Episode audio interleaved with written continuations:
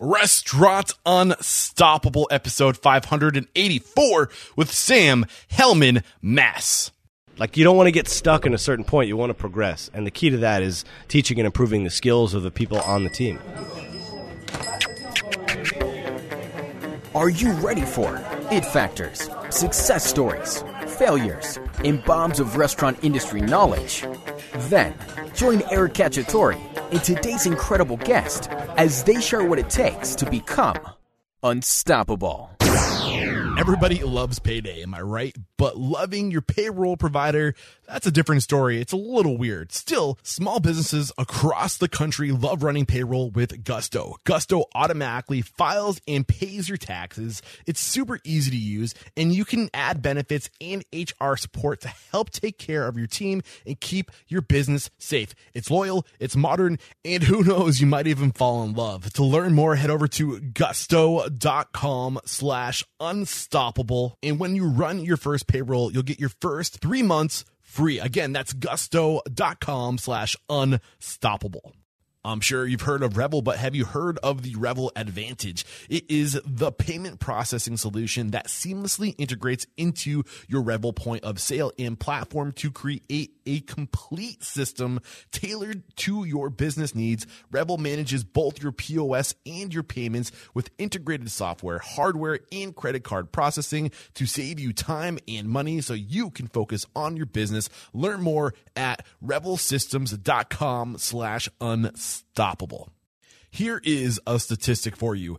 89% of all guests will research a restaurant online before dining out. So you've got to start thinking about how you can extend your in-house hospitality and attention to detail to the online world. Bento Box is a great place to start. They will develop a restaurant website that not only leaves lasting impressions with your guests, but also provides hospitality focused tools that are proven to drive revenue online and guests into your restaurant. Sign up today at Get bento.com slash unstoppable and save up to $1,500 on initial setup for your new restaurant website. Get on it. And with excitement, allow me to introduce to you today's guest, Sam Hellman Mass. My man Sam, are you feeling unstoppable today?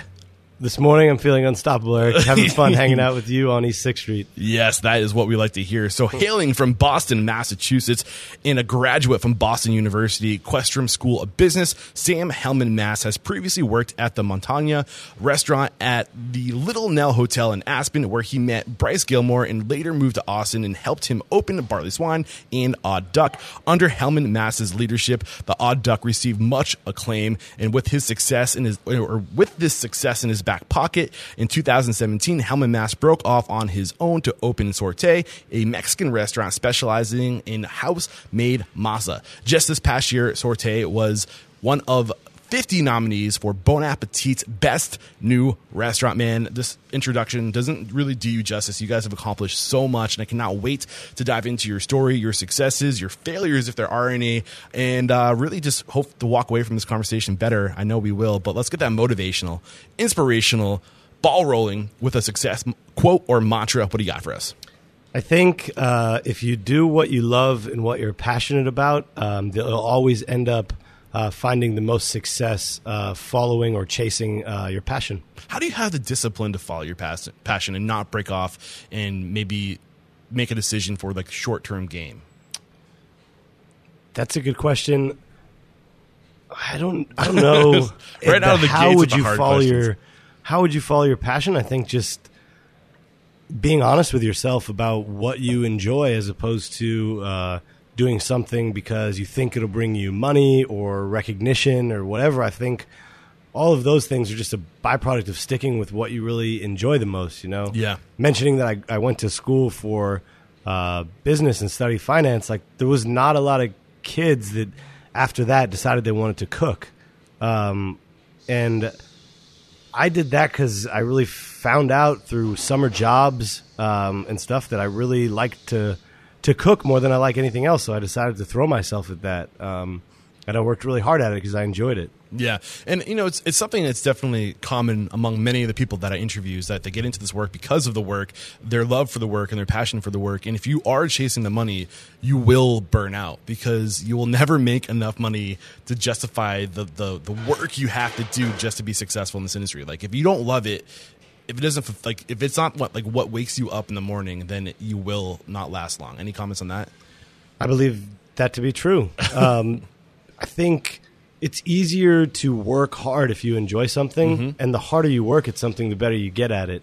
And so, if you're having fun in the kitchen cooking, or your passion maybe in the front of the house with wine service, or or anything like that, if you really, really uh, love it, then you'll work harder at it than than the next person, and usually that leads to good things. Awesome. So you mentioned that you know you did study uh, business and finance, uh, and then you started cooking after that. Yeah. Were you ever cooking before that? Did you work in restaurants before school Yeah, or during school? Or? Yeah, yeah. So I grew up in uh, Newton, which is just outside of Boston, and uh, was kind of, I guess, lucky. My high school had a pretty good culinary arts program. They had really good, actually, just technical vocational programs for like graphic arts, auto repair, and uh, cooking.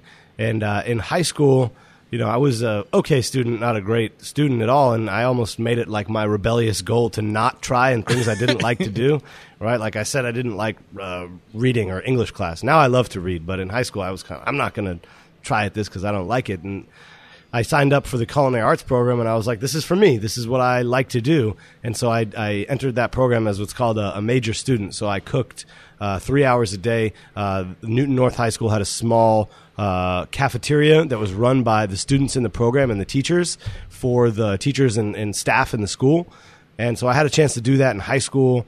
Uh, I worked at the Ground Round. I don't know if you remember that from the Boston area. It was like a, a hamburger uh, uh, uh, chain restaurant in the Boston area. Definitely sounds familiar. Yeah, so I worked. Uh, I worked at a few restaurant jobs. There was a, a diner in Newton Center that I uh, was actually went on vacation and asked not to come back. I think that was my first job. I was a host, and I came back, and they were like, "We don't, we don't need you anymore, sir."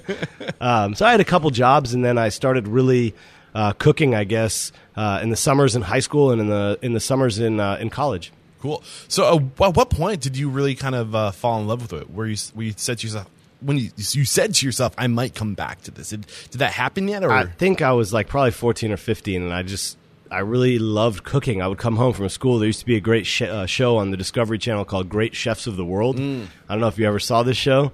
It was uh, every episode was a 30 minute episode that profiled like. Uh, a, f- a- a- a chef at a hotel or resort property, and they cooked their signature dish.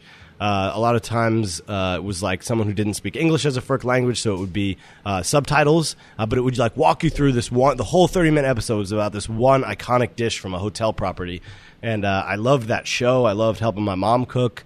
Uh, and and I just kind of I guess from an early age thought like I want to do restaurants. My goal one day is to open uh, my own restaurant. Yeah, I'm pretty sure that show has been mentioned on the on the show. I've never seen it, but it's been mentioned on the show in the past. and Really? it's really influenced a lot of people. Really? Uh, yeah, I need to watch it. It though. was a great show. I Uh, wish it was. I I, wish it would come back. I should help him find out who produced it and tell them like you have to do it again. right. Uh, well, I definitely have to check that out. So, um, so you went to school for business. Did you want to continue studying uh, food and beverage, or uh, did you ever th- think about going to culinary school, or why didn't you go to culinary school? That's a good question. So, uh, I my thinking, my goal was to open my own restaurant one day. Okay, so you knew that you wanted to open a restaurant yeah. even before you went to college. probably was like Okay. 15 or 16 and i Cool. was like working towards that goal uh, my dad is uh, uh, was a professor at umass lowell um, the professor of economics and uh, being a person of, of education i think he really encouraged me uh, to go uh, to pursue a four-year education and then decide if i wanted to pursue culinary school after that um, and so I think you know that was that was his advice was like, hey, if you love cooking uh, and you have the opportunity to go to college, like go for it. And then if you still want to want to cook after that, you'll have uh, more options or or a, or a different kind of a background to draw from. You know, I think for a lot of people, culinary school is definitely a great thing. For some people, it's not the right like anything, right? Uh, and for me, I I liked business school a lot because I felt like for the first time, like the education that I was pursuing was uh, a direct choice of like when you're in high school, you have to go to school. Yeah. Or like for the most part, your parents like will be pretty upset with you if you do not like go to school. Yeah. in high school, or sorry, in uh, in university, it was like I'm here, and it's quite expensive, and I might if I, am going to make the most out of it because mm-hmm. no one's making me do this, and it was furthering the goal of one day uh, opening my own business. So I figured I'd learn about uh, finance and a bit how money and investments work in in school and work in the industry in the summers. And my thought was that I could combine those those things one day to uh, to open a restaurant. Yeah, you know it's interesting. In um, I agree with you. Sometimes for some people, like culinary school has done great things for them. But I'm really curious, knowing what you know now, do you think that culinary school is the right path for most people? Do you think that maybe the employer should take more of the responsibility on educating and training uh, in making future hospitalitarians? I think for some people, it's it's definitely a great thing. It gives you a wide background and a great uh, base of knowledge, and there's certainly some really great culinary schools out there. I think one thing I really appreciate about the industry as well is that there's nothing you can't learn by showing up early and asking lots of questions, mm-hmm. right? Like uh, you mentioned that I worked in Aspen, Colorado. I mean, that hotel was such a a great environment. Like I, having not gone to culinary school, and most of my experience in the restaurant industry is in the back of the house as a chef. Like that was my culinary school. You know, I flew myself up there. I graduated college and uh, took a job in the south end of Boston, working at a place called Stella. I was a front of the house manager and uh, I liked it okay, but I really wanted to get in the kitchen as opposed to the front of the house. And I had a, a roommate in college that was going to Aspen to be a ski bum, just go have fun. And you know, I grew up in Boston, went to college in Boston, and I figured like I want to go off and see something else, have an adventure, and really throw myself at cooking. So I got on an airplane, went to Aspen, worked for free. Uh, that's common for a job interview in the industry, you know, mm-hmm. at the Little Nell Hotel and uh, it's a pretty transient place where you know a lot of people are there for lifestyle or skiing. It's hard to find employees that are truly there, like for the craft of cooking, yeah. in a place like Aspen, you know. And so uh, the guy who was the executive sous chef, Steve Redzikowski, became a, a huge mentor, and he hired me because I, I didn't have much skills. I had a little bit, of, I had some experience. I don't want to say I had none, but hired me because I, you know, I showed that I really wanted to be there and wanted mm. to wanted to try hard. And uh, I just I came in early and uh, stayed late and made that my culinary school. Like for instance, yes, just saying, hey Steve, I want to learn about butchery. Can I come in on my day off when y'all are breaking down the whole pigs and doing charcuterie and help? You know, at my cost. And it's like, yeah, of course you can come help and work for free, but you get a lot out of that when you spend your time doing it, right? Because yep. it just it it I think jumpstarts that process of being trusted to take on tasks. And once you get trusted, that's when you really start uh, learning how to take on projects and, and, do different things. You know? Yeah, I think well, one key thing that I, I want to pull from your story is that I think you went to Aspen with the intention to work for free. Like you, you kind of knew in the back of your mind. Did you know in the back of your mind that you might have to work for free at first? I was- wanted to get a job at the place that I wanted to learn. And I knew, like, I, I had a paying job. They paid me for the hours that I worked on the clock, but for me, that was just the beginning of the opportunity to make the most out of it, right? If I was on the schedule at 3 p.m., the line cooks worked from 3 for the dinner shift, I would come in most days at noon. Because the three hours before was like, what project can I see today? Whether it's like helping pastry and learning something about pastry, or helping the butcher, um, or working on a special. Um, I, I mean, I was lucky that I kind of stumbled into uh, working around some really good cooks that later became friends and uh, and and coworkers, uh, and also like Steve as a mentor uh, was just um, uh, he really helped foster all the like I was putting all the passion into it, and he matched he matched the passion I was putting into it with the opportunity for me to make myself better. Right, like I could go to him and say, Steve, like I've never cooked pheasant before. Is that something we could do? And he'd be like yeah, I think I can order some pheasant and we'll try it out. And like I would come in early on my own time, but like he facilitated all those projects. I guess what I was what I was working up to, like you were I mean, you went there, you needed a job, but I think going into a situation, doing whatever it takes to get on the team the place that you want to go to work to learn, and then once you're there, once you, I don't know if you staged at first, was it a hire right away, or did they make you stage? Did you have to pass a test, like uh, you know, the stage test? Like, will you get along with us, or were you just hired right? No, I staged the whole day. At the end of the day, went to the office, chatted with Steve, and he said, like, I think we can we can offer you a position starting at lunch. Yeah, I think the point I'm trying to make is you got to give something to get something. You got to show people that you're willing to do whatever it takes to be a part of that team. And then once you get the job, you got to be willing to show people that you you want to learn. And people aren't going to like take the initiative. You've got to take that initiative. You've got to be the thing that pushes the domino, the first domino, to get the chain of a uh, reaction going thereafter, right? And then once you show your initiative, once you show your interest and your willingness to learn, that's when people will see that in you and take it to the next level and make the most of your time there. Uh, and you can literally i don't think you should go to culinary school me personally. Like i think that if you want to get into this industry go find the best do whatever it takes to get on that team and be and be curious be inquisitive ask questions take on a responsibility and watch how fast your career takes off. Sorry that was a rant. I usually try not to talk this much in the interviews but uh, i just wanted to make that example because that's exactly what you did right?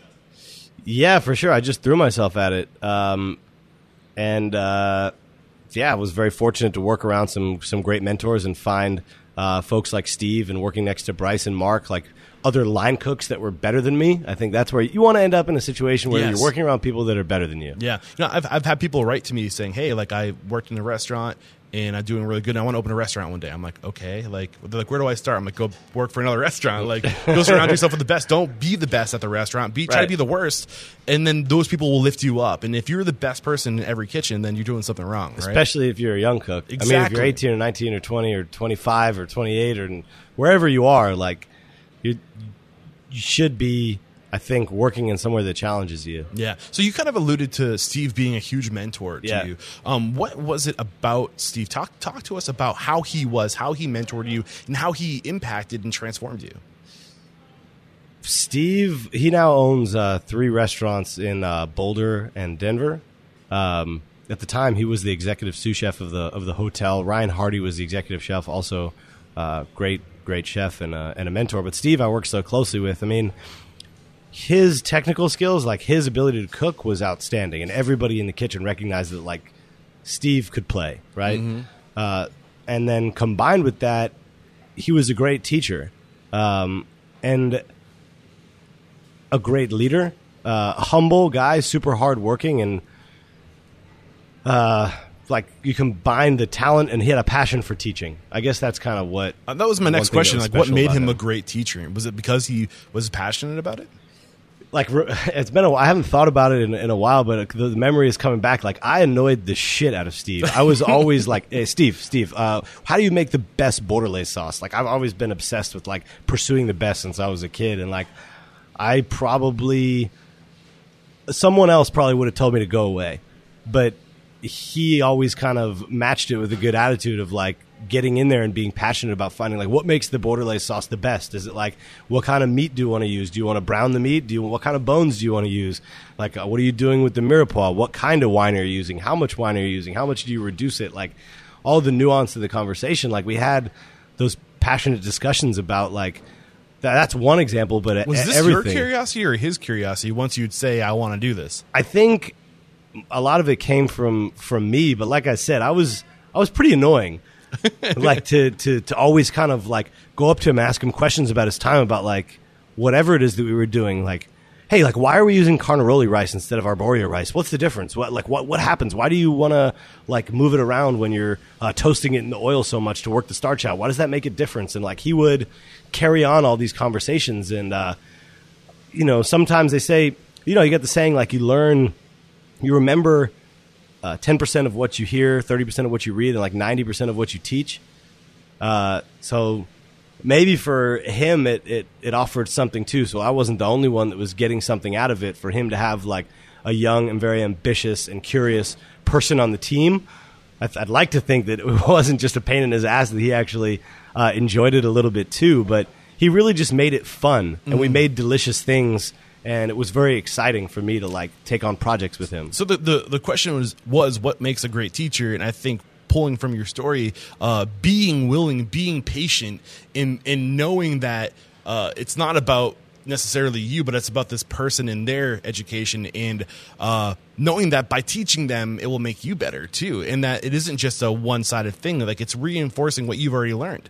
So having that mentality of being willing, being patient, and and knowing that by teaching, it's making you better, and then having fun is the last part, right? that and like if you're leading a team in the kitchen the more you can improve your cooks it frees you up to not just be babysitting everybody frees up your time so like we see that a lot now and i always talk with fermin who's the chef of suerte is that the more we can teach and improve all the cooks on the team the more we can have fun with the food and the more it can free up our time to see things, uh, see the whole picture as opposed to, uh, uh, I don't know, like you don't want to get stuck in a certain point. You want to progress, and the key to that is teaching and improving the skills of the people on the team. Mm, I love it, man. I'm really loving this conversation. What about leadership? You said he was a great leader. What made him a great leader?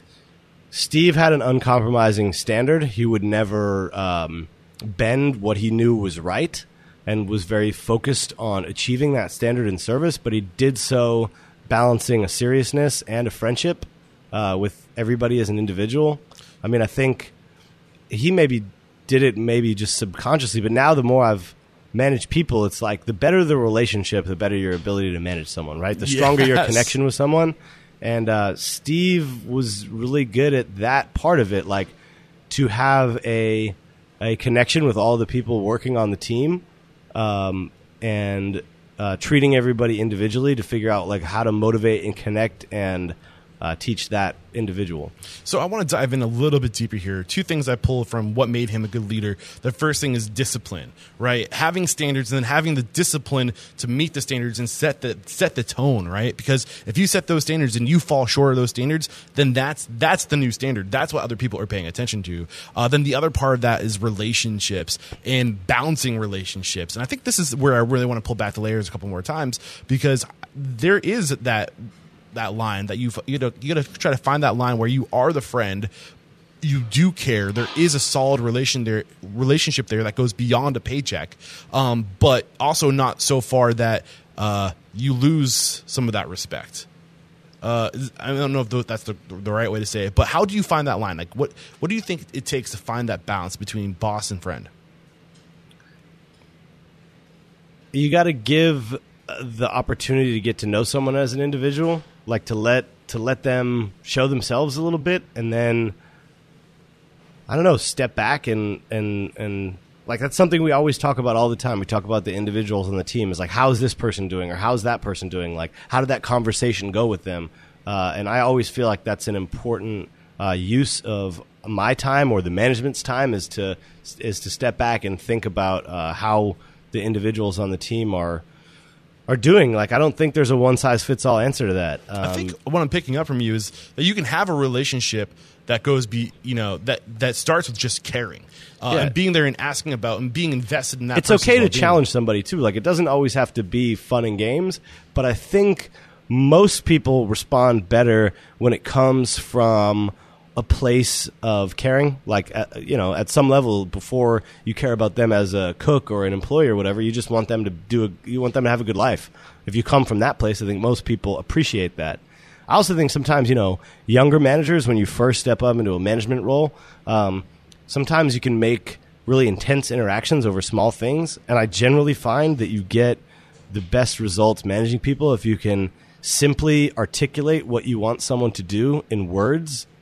That that seems to, and it's very simple, but that seems to work the best, right? Rather than like telling someone how you didn't like their behavior and how it made you feel, and like all that can be a tough way to like lead into like what you actually want them to do if you just say like hey when you sear the duck breast i need you to make sure you pay attention to the color and like look for if it's turning brown around the edges and that's when you want to add the butter and start basting it or whatever if you can clearly tell someone what you want them to do or whatever it is then reinforcing that over time tends to work more than like the the angry approach right Yeah. So I think the takeaway there first, uh, there's other ways to develop rapport with your employees besides going out and getting smashed with them, right? And being there shoulder to shoulder partying after hours. Uh, you can show rapport by caring for them when they're there in your, your business, right? And and making it about them and showing that you exist to serve them. And then the other part of that is good communication.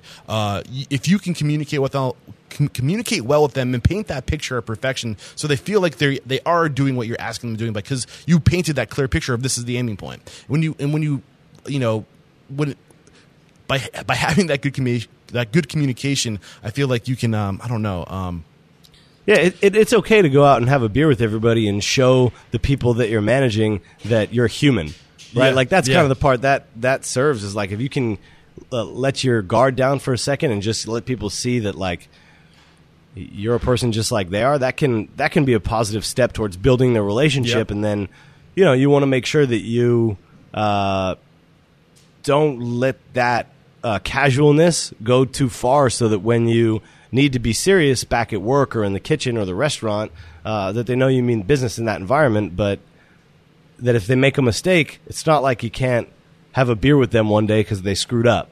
Because everybody, it happens sometimes, Yeah. right? We try not to have it happen. We try to fix them when they happen, but nobody's hear you. perfect. Yeah, yeah. So this is also where you met your future, or you're not met, or did you meet Bryce here, or did you, were you Yeah, Bryce and? Mark, yes. So you met both of them. Yeah, we were all line cooks together uh, Okay. in Aspen. So t- take me through that initial relationship with them, how that uh, relationship evolved over time.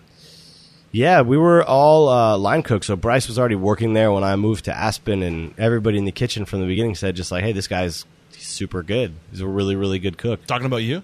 No, Bryce. Okay. I was not. I learned a lot from him, and uh, when when I first started, uh, he was working, I think, the saute and grill stations, and I started on the. I started on lunch, and then eventually got moved to dinner and started on the the pasta station, and was able to to work all the different stations. But yeah, so we were just line cooks together, uh, and then Mark moved to Aspen, and um, yeah, we just had a really fun time cooking on the on the line, right? So what was it about these guys working beside them that made you respect and admire and eventually become business partners with them?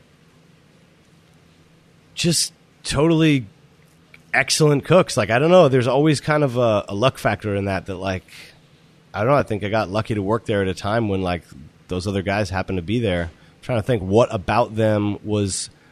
I mean, I don't know how to use another word besides just like Bryce was a very talented cook, and so was Mark. What about Uh, not necessarily their ability, but who they were? just very motivated and professional about like that's what there was no question amongst Bryce and Mark that they were chefs. Like that's what they did and were pursuing, right? What what was it about them that you admired aside from their ability and their edit, their, their their determinism to be cooks uh, that you thought this would be a good decision to partner with them in a business? I think i for uh, Bryce was just a really creative and unique, uh, uniquely kind of talented perspective towards like what his food was. I think he always had a, you know, a lot of people don't quite understand like as much as what is their style is. He had the talent, but also I think the lens for like this is my style of cooking. And Mark is just one of the most well-rounded uh, if not the most well-rounded chef I've ever worked with. Right, like he can he can bake, he can do pastry, he can butcher whole animals, he can line cook, he can do the like he can do everything, and that's a rare combination of skills to find. Right, you find a, a savory chef that can also like lam- do laminated croissant dough on the level of a super good pastry chef, and uh, you know break down all the whole animals and fish, and like he's just super. He's the um, Utility guy, a little bit of yeah, everything. but like just so knowledgeable and well rounded. Yeah, Yeah, and then Bryce, I think what really stood out about his variables was the fact that he had clarity on who he was and what his style was, and that I think that is really important to to have that clarity on what you are because it makes going into the the future when you are developing your first restaurant, so you, you have that clarity, you, you you know what you're going for, and that's Yeah. super important. I learned a ton. Uh, you know, after I moved to Austin and helped Bryce uh, open Barley Swine as a sous chef. Um, you know, it's his his restaurant. He was the chef, and I was his sous chef. And when we opened, I put a little bit of money in, so became a small investor in the project. Uh, but just learned a ton. You know, working right next to him day in day out. That was definitely probably uh, the you know we were open at the time six days a week, and when we first opened, we had like there was only three of us. We had no prep cooks, and it was Yeah. like that kind of uh, a time when you're scrappy and doing it on a low budget, and when you are there all the time and have to figure it out. Like that was a great learning experience. Before we dive into that that uh, experience of what it was like opening your first place and owning your first place, uh, what do you think that they saw in you where they said, "Hey, Sam, you should come back to Austin with us"? What? How did you create this opportunity for yourself? So I moved to Chicago um, after Aspen and uh, cooked a little bit at a restaurant called Spiaggia, and uh, wanted to uh, I wanted to step away and do something else, and stayed in touch with Bryce, and he had the trailer, the Odd Duck trailer, which got a lot of recognition out of a trailer, and was So at, th- opening at this point, he had already left Aspen. and Yeah, went back. he So opened a trailer called after Odd Duck. leaving Aspen. That's right. Gotcha, gotcha. Keep and uh, I just felt like, hey, if I want to open the restaurant, a restaurant one day, here's an opportunity to do it with someone else and learn what it takes to open a restaurant and I'll find out if I really want to do this, and, And I'll that's see a if it huge lesson right there. Uh, don't if you have never opened a restaurant on someone else's dollar before opening a restaurant. I mean, you invested, Right. Right. Um, but you I, did you know you were going to invest when you made the decision to go, or did that come Not later? exactly, no. So the point being is like. If, if you know of, good people opening a restaurant, go join that team. Be a part of that team. Be a part of that opening. Yeah. You will learn so many things during that experience. It's not enough just to work for restaurants. You got to work for people who are opening restaurants and be a part of that process if you want to go out and do your own For thing. sure. Huge We opened that whole that whole restaurant. We opened with 160 grand. Yeah. that was cash in the bank, all the equipment, Wow. the construction bill. That's low. it's Look, not a lot. I we opened with no that. walk-in. We had just like a reach-in freezer. That's a sorry, teaser. reach-in fridge. Let's leave, let's leave this as a teaser because we got to take a quick break to thank our sponsors, and we'll be right back to talk about opening your first restaurant.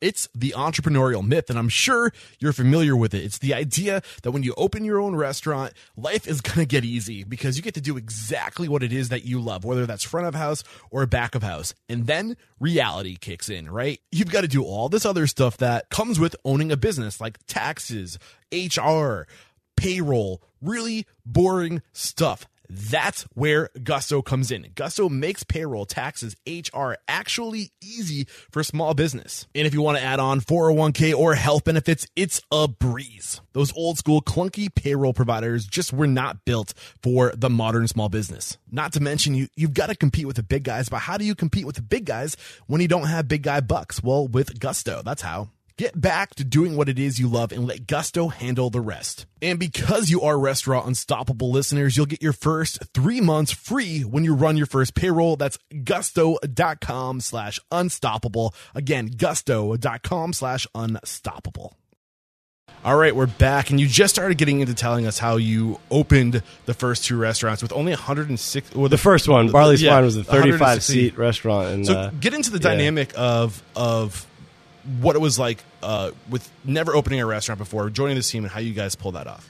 Yeah, I mean, it was just a great learning experience to see how, uh, you know, Bryce had uh, opened some restaurants. His dad is in the restaurant industry, so he had had the opportunity at a younger age to Jack open Allen, some, right? yeah, to open some restaurants with his dad. So he kind of knew he knew what he was doing a good bit, and it was, you know, just the the process from, you know, coming up with architectural plans, submitting to the city, getting approval on the plans and then doing construction and the timeline for as construction gets completed at what point you have to order plates forks getting that stuff in getting when you hire staff right? Just doing it and, and understanding the the process to uh, to open is it's one thing to see it on a timeline on a piece of paper and it's another to like be there right Yeah, that's another. I didn't even think about about that variable. I knew that Bryce's dad, uh, Jack Gilmore, who's behind Jack Allen's, Yeah. and they have what five or six locations. yeah they got three or four jack allens and they also do uh, salt traders so they have a couple of those too yeah So that's a that's a well seasoned uh, veteran tour right there that you guys have in your corner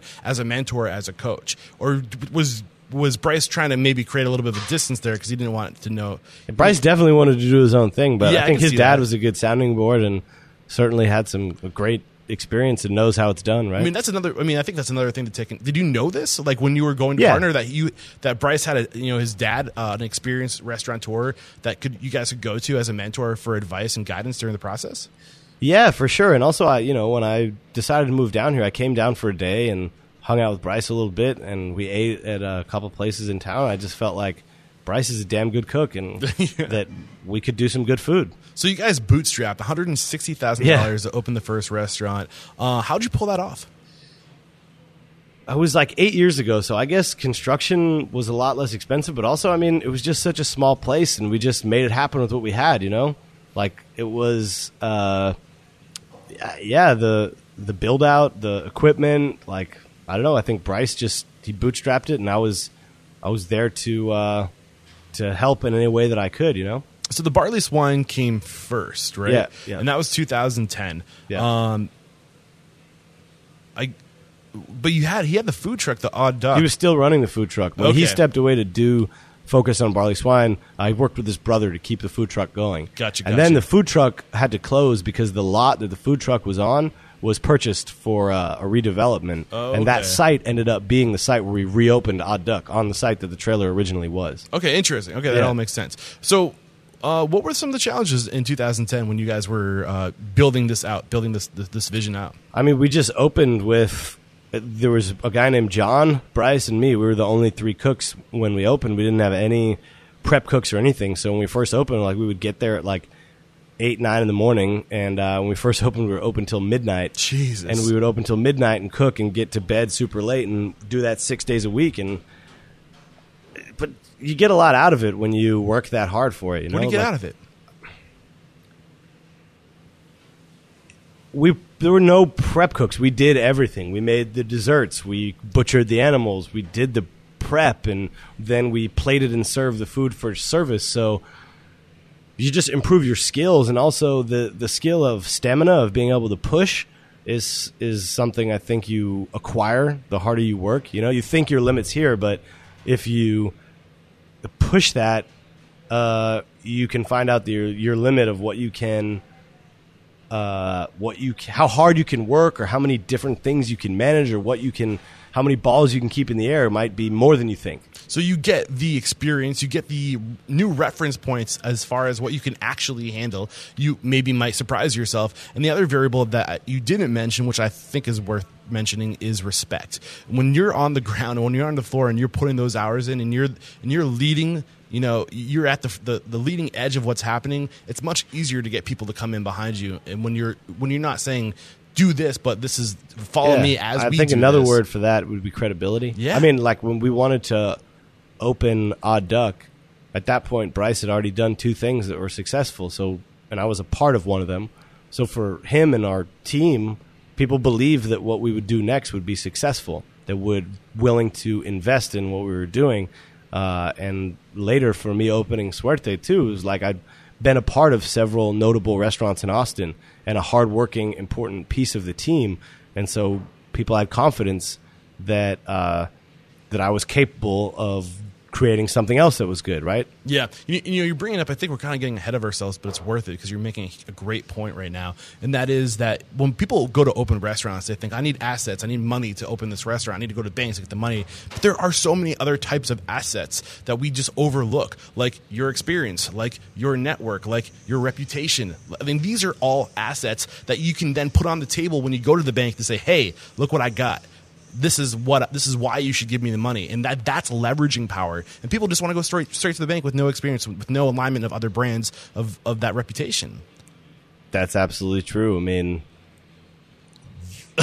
banks banks make you know right now five and a half percent on a loan, so they're they don't want to lose their money. They're not going to make ten times their money by making a loan to you. And restaurants are notoriously, you know, tricky investments for banks. So the track record is really important for a bank getting comfortable to support a project.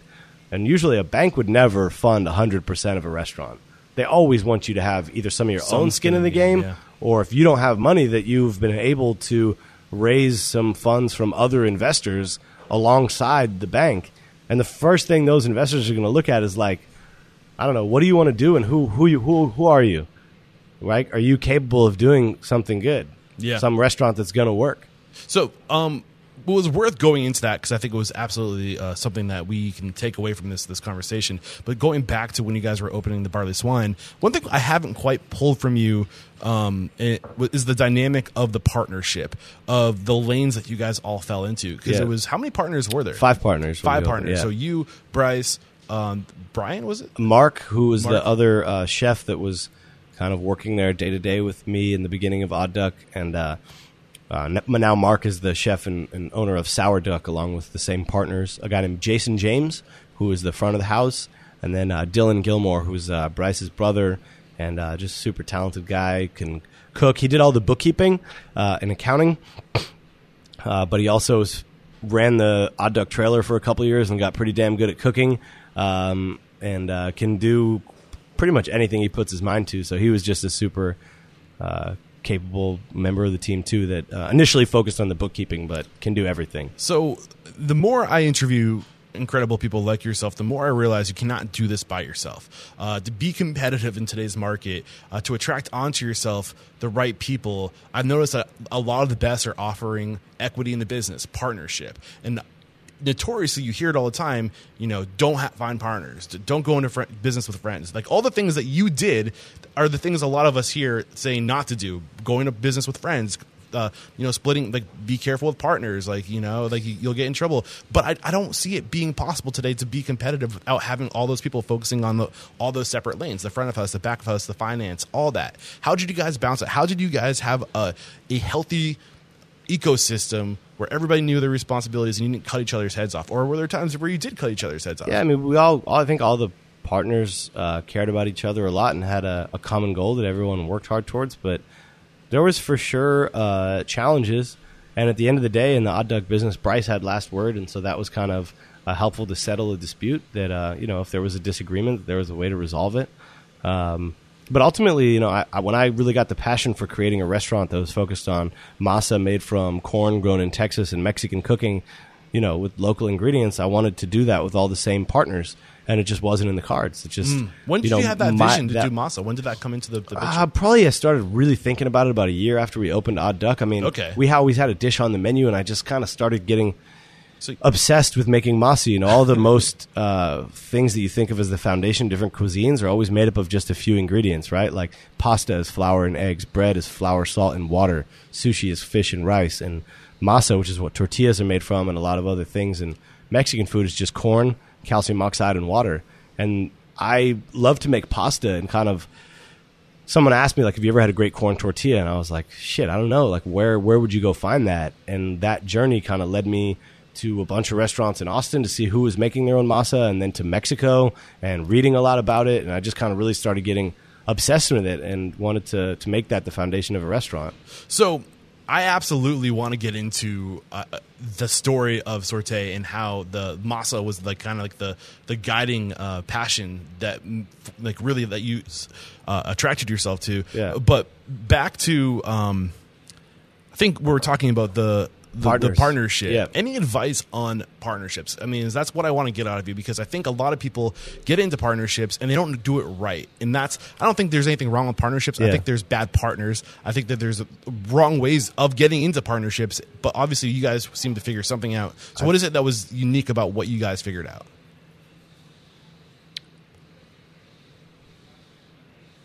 I don't know. We just all came together towards a common goal. I mean, it worked for a while, common but goal, the, yeah, com- common goal for sure. And I think to your point about people say like partners is the wrong thing. You don't want to like.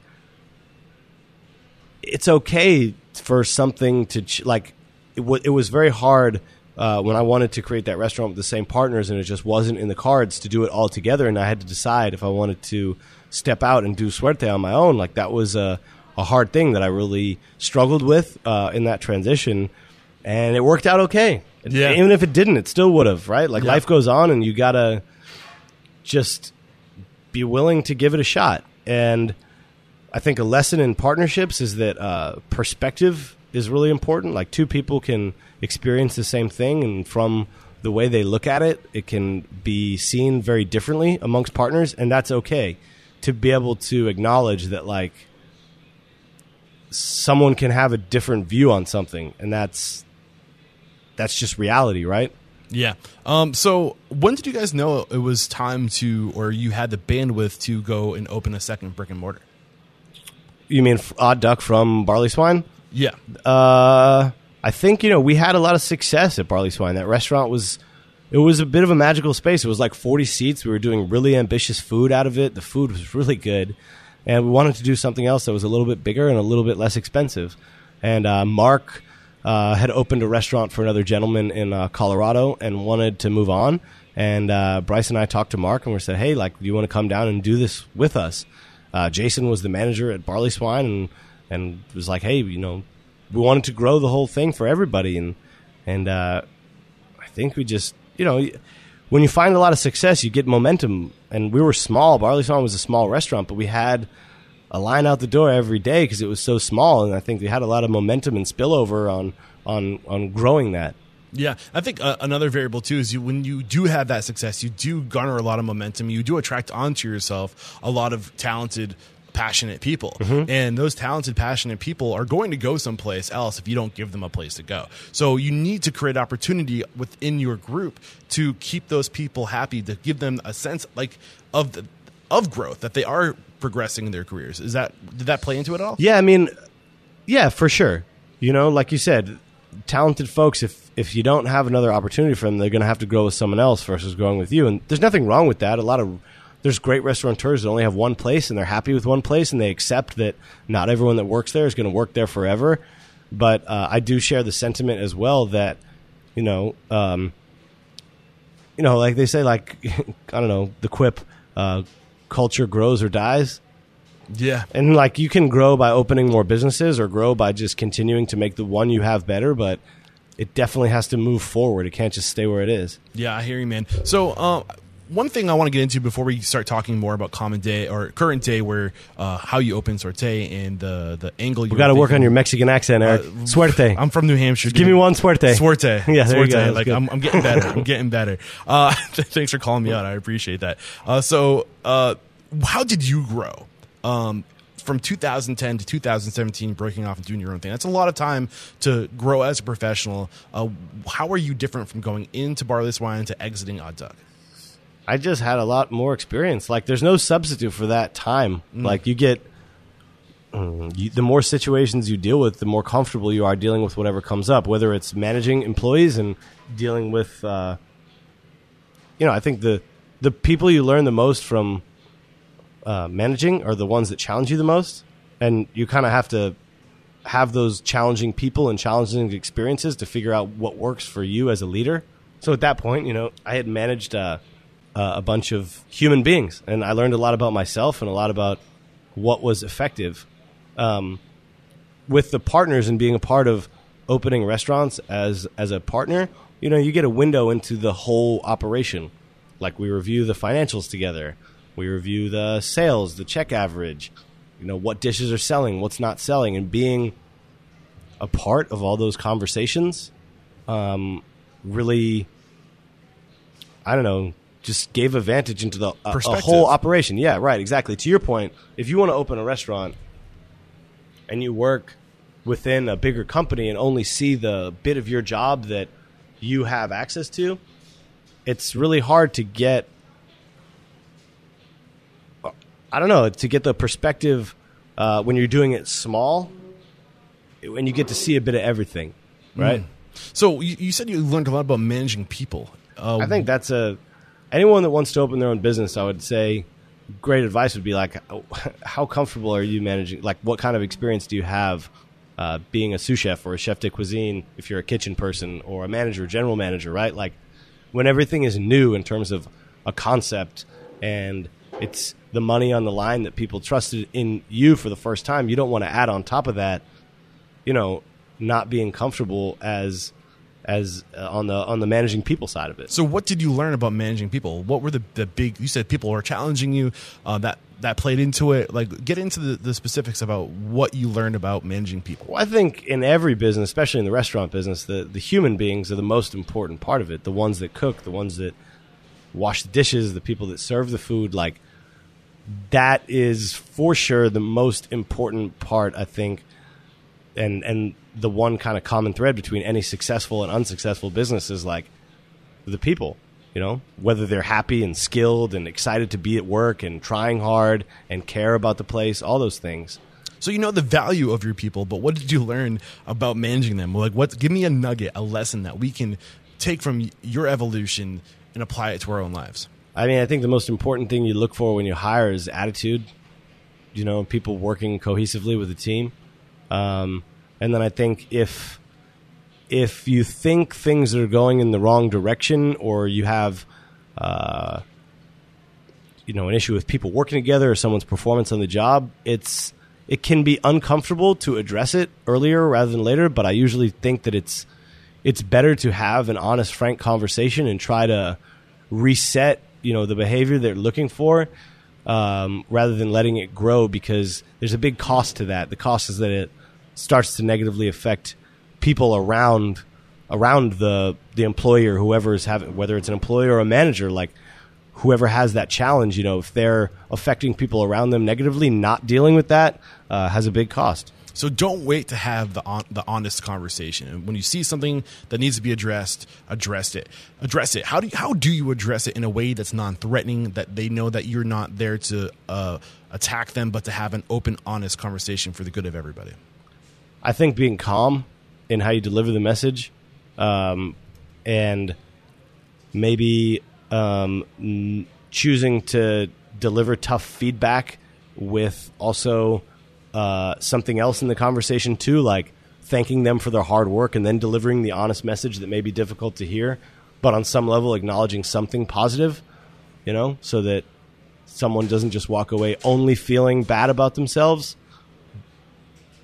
Nice. So lead with a compliment. Lead with the acknowledgement that I do value you, that you do have you know contributions, to, yeah. contributions to this group. Yeah. and then follow up with this is how you can make it even better. You know, like this is how we can take where you are, which is already awesome, and we already Yeah. appreciate you. But this is where we can make. you And if it's an better. important conversation, write it down. Write it mm. down how you want it to come out so that you don't get stuck in the moment and have it come out not the way you want it to come out. Because Yeah. sometimes it can be delicate if you're telling someone, like, I don't know, when, if you're like managing a manager, right? If it's your restaurant, you're managing managers that are managing the whole, and in addition to managing the staff.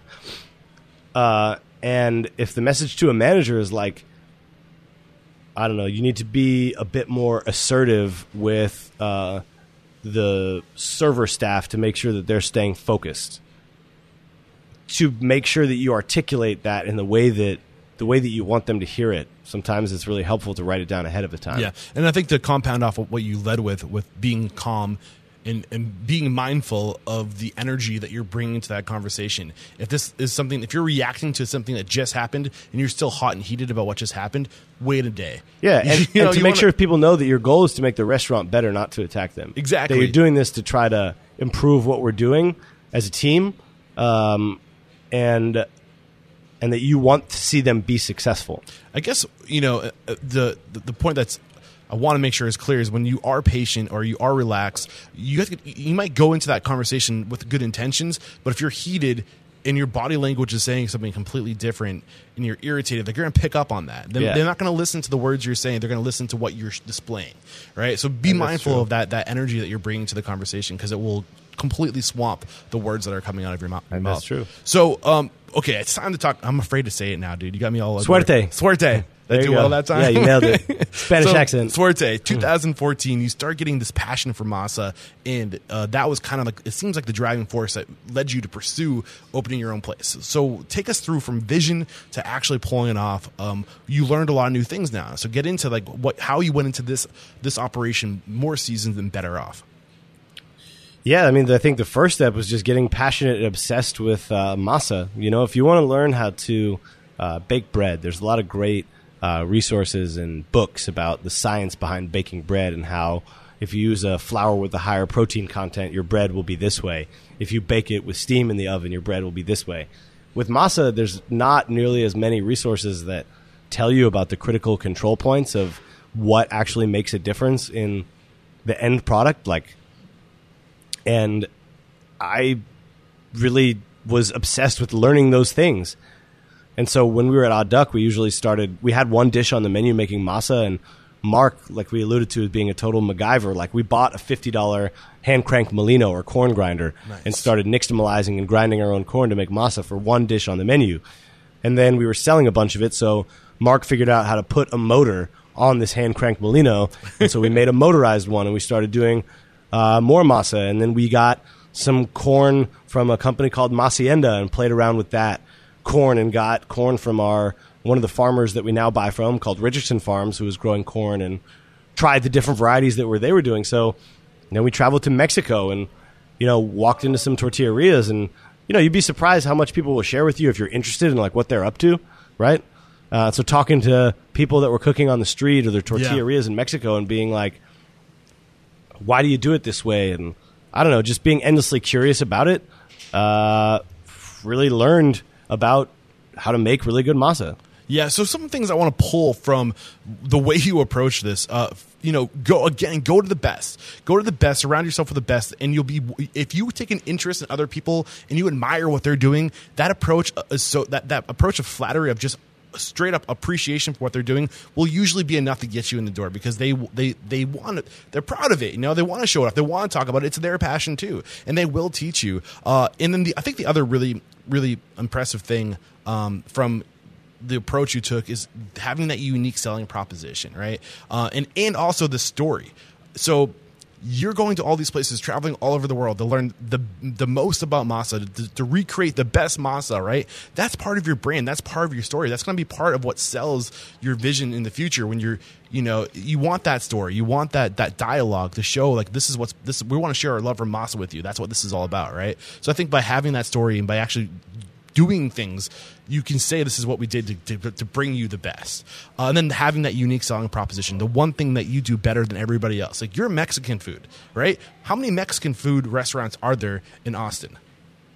More than one. Exactly. How many of them focus on having the best masa, having that unique selling proposition? Not that many.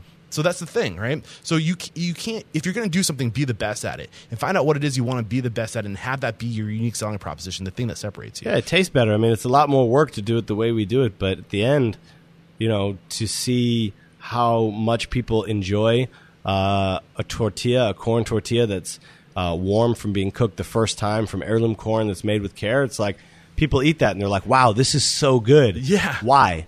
You- right. right. That's the biggest. Uh, I don't know. That's that's the, the one reason why a lot of people want to come eat this Did. You know. did I swing and miss with everything I said, or do you agree, or is that maybe what like finding no i think that's that's true but it's i don't know for us it's it's geared towards making it taste better it's not only to um, uh, have a story but i think the story is a byproduct of like wanting it to actually taste the best because like restaurants compete on taste I think it's authenticity, man. Because Yeah. the, what you're trying to do is is become the best. But with becoming the best at something comes a story because you don't just become the best. Yeah, you gotta work really hard at for it. And that is authenticity. That is something that makes you resonate with people because they know that you put the work in.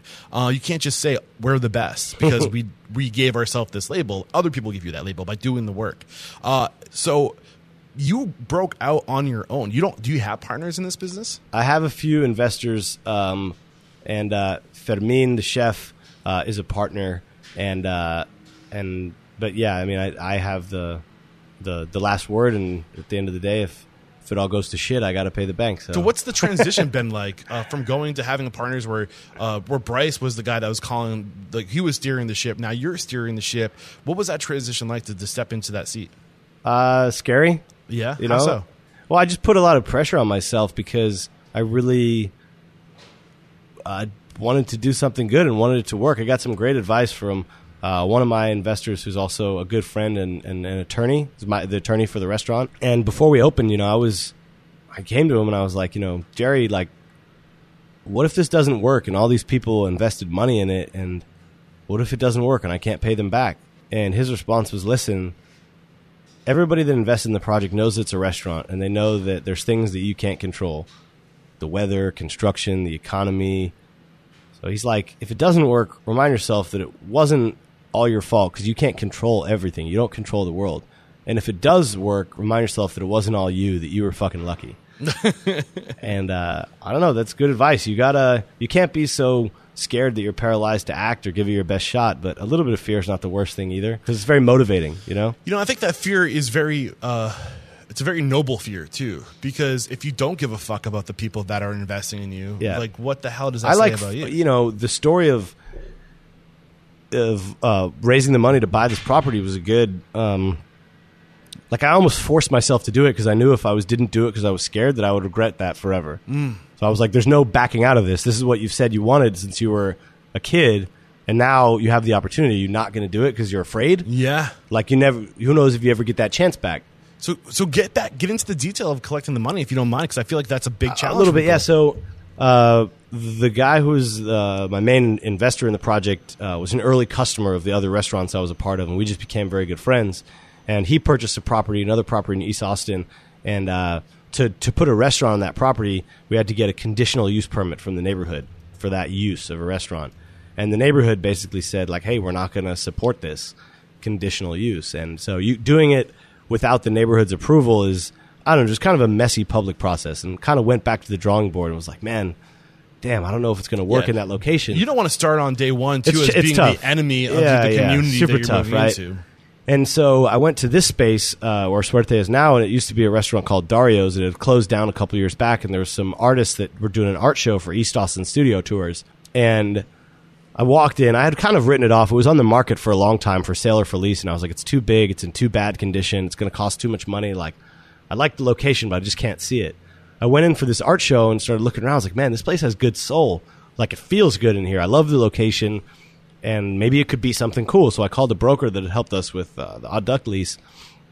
He was like, you know, I want to make an offer to buy the property. Before you, you get there, I think it's worth talking about the location, and then I'm gonna make a note that um, you called the broker. That's where you left off. So talk about this location. Um, Oh, I just always love East Austin. East Sixth Street is like the, is the main kind of commercial, pedestrian friendly bar and restaurant hospitality street in East Austin. Yeah, and th- I mean, from what I've gathered, a lot of people will try to go into the center of the town uh, to open a restaurant, but so many times the rent is so high, you're you're you're making it so difficult to be successful because of the the challenges that you you'd have to be so so successful. You have so much money coming in to support an area like that. You go slightly outside of the center of town, and you can get better rates. Um, were, was the rate here better? Where like the the area is kind of not necessary. You know, I think it's it's it's a bit hard to be too general when you're looking for real estate for restaurants because like it's called real estate because it's real property and there's every, there's only one of one. Every Yeah. one is different, so it's like you got to evaluate the whole thing that you're seeing.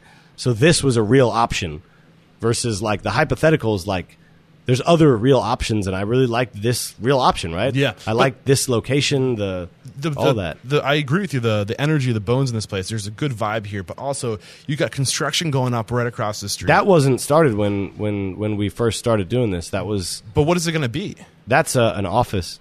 So you're in an that's a hotel. In a hotel. Yeah. And so you have all this like I think that's a little bit of that. Like, did I maybe make the right move with the location at the time? Yeah, but Are you- are you- some of that's luck too, right? I didn't know all that. these are good things. Yeah, for sure. So it was. So you didn't know that. So I, I like that you're being open. And I liked saying- the location. Yeah. I did like it. I liked it enough to like pursue it. But to to Jerry's point, like some of that's a bit of luck too. Like.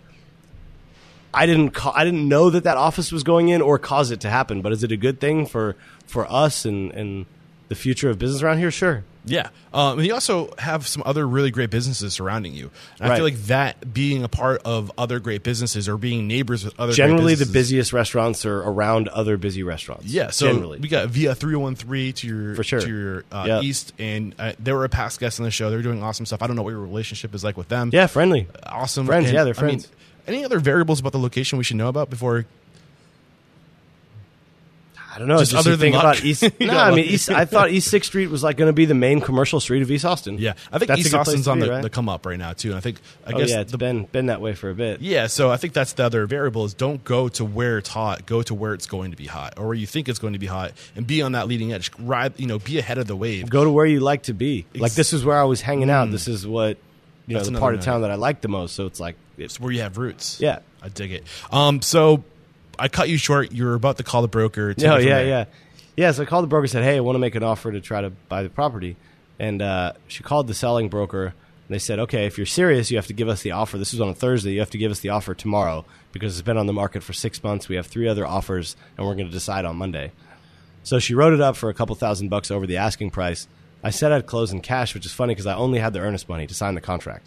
And the seller picked my offer. He owned a couple other properties in the area, was familiar with the other restaurants that I was a part of starting, and thought that I would potentially do something good that would be good for the whole Yeah. area, right? Yeah, remember when we said something about assets? You have more than just the monetary assets that you carry with your name. Yeah. Be mindful of those assets that you bring to the table. They will help you later on in life. You say it's luck. I say that's bullshit. I say that people knew what they were investing when they gave you this opportunity. So once we signed the contract, like I said, I only had the earnest money and had um, 45 days feasibility and 45 days to close. And in that time, uh, you know, uh, raised the money from investors and worked with uh, a local bank to to figure the deal out. And it was very stressful. I got physically sick because I was uh, so stressed about, you know, not just losing all the money that I put down just to sign the contract. You know, because I'm guessing the space was more than $160,000. it was. it was. I mean, you got to put pencil to paper and make sure that it is reasonable. Yeah. You know, when you do your financial, I always think with financial projections for restaurants, the more simple you can make it, the better, right? Like, how many people do you think you can serve a day? How much will each of those people spend? What does that mean you'll do in revenue a year? Look at that number at the end and then say, like, is that reasonable? Anything much more detailed than that is like you're just predicting the future, and the only thing certain is that you're going to be wrong. So you just want to make sure you look at your guess and be like, is this more or less reasonable? If I'm successful at this level, will that allow me to pay rent or pay the mortgage or whatever it is? And obviously, you hope you beat your projections, but you want to look at something and say, like, I think this is reasonable. And if we do this amount of sales or whatever, then the whole thing will work. I can pay the investors back, I can pay rent in a reasonable amount of time. And then you hope you beat that, right? You hope you're on the on the super successful side of it, but don't don't make it so high that Don't like paralyze Yeah, right. To say like, in order for this thing to be a good investment, I have to do ten million dollars a year. There's almost no restaurants that do that much, Hmm. so it's like you know, make it reasonable. Got you. Look at something that's reasonable, and then hope to beat it.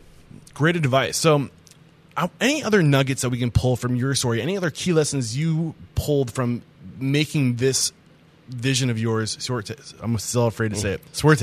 That's- Suerte. Suerte. Uh, anything we can Like I have the best uh, Spanish accent in the world. I'm working on mine too. So What else can we learn from you before we take a break to, to go to our speed round? um, I don't know. You gotta don't be afraid to tr- to go for it. You know, I can't think of that many people who have done something or created a business that have never like. You got to try to do it right. It doesn't just happen without going for it. And Yeah. usually if you put your heart and soul into it like something good will come out of it even if even if the business doesn't work or doesn't work exactly like you think like you're going to come out on the other side of that with with with a with something good i think most of the time What do you think your best skill is as a restaurateur? The, the area you're strongest as a restaurateur? Um, I think I have a decent sense for what people like, like putting my mind in the perspective of a customer, and I think So the so- experience that I have in the kitchen for a long time just really I can try to put myself in the shoes of all the people that are working in the restaurant and try to think the about the what word makes that you're it describing uh, is empathy. yeah, yeah. you're empathetic. You can understand and feel other people's needs and desires and wants and feelings. I think I can try to do that pretty decently. So I mean, what I don't think I'm Superman, but I think I work hard at that. So, what is it about you that enables you to do that well? Like, is it a, con- a conversation you have in yourself? Is it just being mindful of others? Like, what what does that look like? I think trying to listen to um, what people are giving you for feedback, even if it's not the easiest thing to hear, you got to have an open mind. You got to look. You got to look at everything coming your way and think like, what can I take from this feedback that I'm hearing to make the place better? And I think the more defensive you are and close yourself off to listening to feedback, whether it's an employee telling you something that they like or don't like about their job or a dish or the menu or a customer saying something that you may not agree with, you have to look at all those opportunities and think like, what can I get out of this to make the restaurant better? I love it. This has been a great conversation, Sam. We're going to take a quick break to thank our sponsors, and we'll be right back. So, Revel Systems is a complete POS built to help grow your expanding business. I stand by Revel, and I can tell you why it's so great, but I'd rather get my man Colton Schultz, who's with Grain Junction Subs in the Craft Cave, to tell you why he loves Revel. We have been working with Revel for several years, who has partnered with us to streamline our operations. We have implemented delivery management, employee management, sales reporting, kitchen display screens, and so much more. We also utilize mobile order takers and kitchen display systems that are extremely customizable. Nice. So, if there's just one thing that you love the most about Revel Systems, what would it be? It's definitely their vast reporting abilities on the back end. We utilize a lot of the reports such as speed of service, taxes, sales reports, labor reports. It's all there to help you run your business. Beautiful. Guys, and if you're listening to this, Revel works with businesses that are looking to implement cutting edge technology that helps increase revenue, improve efficiencies, and enhance experience of their employees and their customers. To learn more, head over to revelsystems.com slash unstoppable. So this probably does not come as a surprise to you, but as you can imagine, I look at a lot of restaurant websites because I'm constantly researching my next guest, successful restaurateurs, and you'd be surprised how many of those people have bento box websites. I mean, I almost know instantly when looking at these websites because they're always so stunning and they always check every box, everything that a good restaurant website should have these websites have them and it's because they're going to bento box to get the work done. And not only will bento box leave a lasting impression with your guests but bento box websites come with hospitality focused tools that are proven to drive revenue online. With bento box you can easily update menus promote events share press sell gift cards take catering orders and book private events directly from your website. Bento box puts you in control so you can focus on what matters most your restaurant. Bring your restaurant's hospitality online with Bento Box by signing up today at getbento.com slash unstoppable and save up to $1,500 on initial setup for your new restaurant website. We're back, and the first question I have for you is What is your it factor, a habit, a trait, a characteristic you believe most contributes to your success? Uh, following your passion. What is your biggest weakness? I can be annoying. My obsessive, the way I get obsessed with things, uh, I drive myself crazy and sometimes the people around me. I think this it's funny because your your weaknesses can, can also be your biggest strengths. And being that squeaky wheel, being that person, your annoyingness also is what got you to where you are because you're constantly learning, you're constantly asking questions. Uh, what is one question you ask or thing you look for when you're building your team? Uh, will this person hang in there when it gets tough? Share one code of conduct or behavior you teach your team. This is a core value, a way to be, a way to act. Be nice to people. Yes. And what is your biggest challenge today?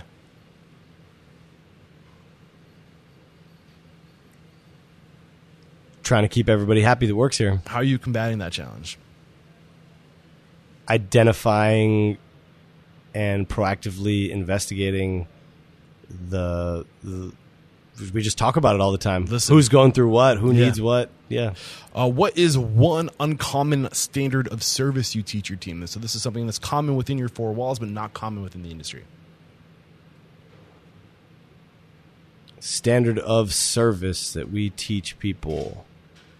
A way to go. we teach them beyond. about the a way to go about the meal. I mean, we encourage people to share, but that's not super unique anymore. I think a lot of restaurants do that.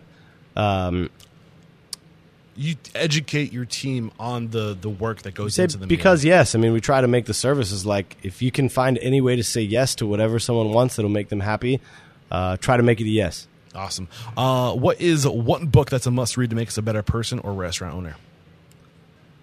Setting the table from Danny Meyer for sure is a great book. What's your biggest lesson from that book? Uh, the moving the water glass to the center of the table as a management philosophy. Constant gentle pressure. Right. Yes. Uh, what is one thing you feel restaurateurs don't do well enough or often enough?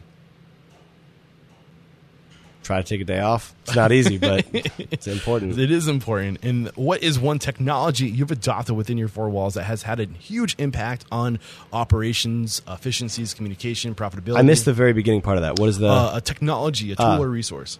Um, I think the the hot schedules message board as a way of communicating with the management is is valuable to kind of keep a pulse on like what is happening every day and to communicate amongst each other what's going on. Awesome. And uh, this is the last question. It's a doozy, so get ready for it. If you got the news, you'd be leaving this world tomorrow. All the memories of you, your work, and your restaurants would be lost with your departure, with the exception of three pieces of wisdom. Three things you know to be true about your success that you could leave behind for the good of humanity and for your legacy. What would those three things be? I think the quality of your meal starts with the ingredients that you're using to cook. So One. always placing the farmer as a really important part of what we're doing. I dig it. um, that I think you know in order to make great food you got to pursue uh, the food that kind of that fulfills you first so I think you know most great restaurants or striving to be a great restaurant you know You got to share. you cook food you love you Yeah, cook you- something that you really love and, and that other people will enjoy it if you put all your passion into it I love it. That's two. What's the third one? um, just being nice to people. I mean, that simple, simple lesson, whether it's your coworkers or customers or someone who's being difficult, just try to slow down and be nice to people. Good I could work on that. I'm working on that all the time, but it's important. Well, you've been nice to me, and I appreciate you. Just to summarize those, uh, good it all good food starts with good ingredients. Uh, do what you love, and that last one was just be nice. Uh, I've really enjoyed this conversation, Sam. Thank you so much for taking the time uh, to to share your story, to share your knowledge, to share your values. Uh, we wrap up every conversation by calling somebody out. So, who's one independent restaurant operator, somebody that you respect and admire, and believe would make a great guest on the show like you made for us today? Uh, I think Mark Bewley from Sour Duck and Steve for sure in Aspen. Mark and Steve, look out. I'm coming after you. I'd love to get you on the show and let the folks know how can we connect with you. If you want to just follow your work, uh, maybe join your team, or we have a question about what you share with us. What's the best way to connect? I think uh, Suerte ATX on Instagram uh, or send us an email at ola at suerteatx.com. This is episode 584. Head over to restaurantunstoppable.com slash 584. I will have a summary of today's discussion, uh, link to any tools, books, or services recommended, and how to connect with Sam over there. Sam, again, thank you so much, my man. There is no questioning. You are unstoppable. Thank you, Eric. There you go. Another episode wrapped up here at Restaurant Unstoppable. Sam Hellman Mass, thank you so much for coming on the show, sharing your story, sharing your knowledge. You were a great guest. I think the big takeaway for me in today's conversation was the idea of just getting out there and asking questions and being curious and being a student first. When you take this approach of being a student and you, you take the initiative and you ask questions and you show your curiosity, you show your hunger to learn, it's amazing what people will do to get behind you, to support you in your journey of education in your career. Uh, and that's what he did when he went out to Colorado. He he went and he found uh, a chef who was interested in investing their time and knowledge in him. Uh, chef Steve, um, his last name is escaping me. Redzowski, Redzowski. I'm sure I'm destroying that, but you guys know who I'm talking about. And uh, wh- when you do take an interest in other people's knowledge, uh, they'll take an interest in you. Uh, and I think that's another lesson that we learned today is that when you're going out to go open your own restaurant, you want to be the best at one thing. And for Sam, that was masa, understanding and being the best at Mexican masa. Uh, this this bread, this uh, kind of like a tortilla from my, what I understand. And uh, he went and he sought out the best masa makers in the world, and he went to them and he he took an interest in them, and then they they took an interest in him. And it's amazing what people will share with you if you take an interest in them. So get out there, and if you're looking for a mentor, just go take an interest in them and see what happens. Uh, awesome stuff today. Like always, please do reach out to me, Eric at Restaurant Unstoppable. I'm on Instagram and Twitter at Eric Cacciatore, Facebook slash Restaurant Unstoppable. Keep those five star reviews on iTunes and Stitcher Radio coming.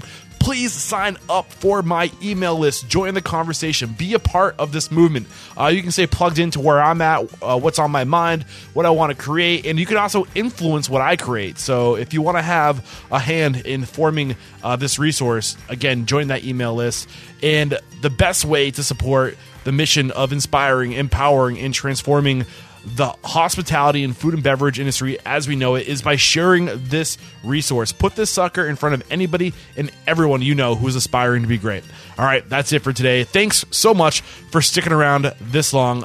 Until next time, peace out.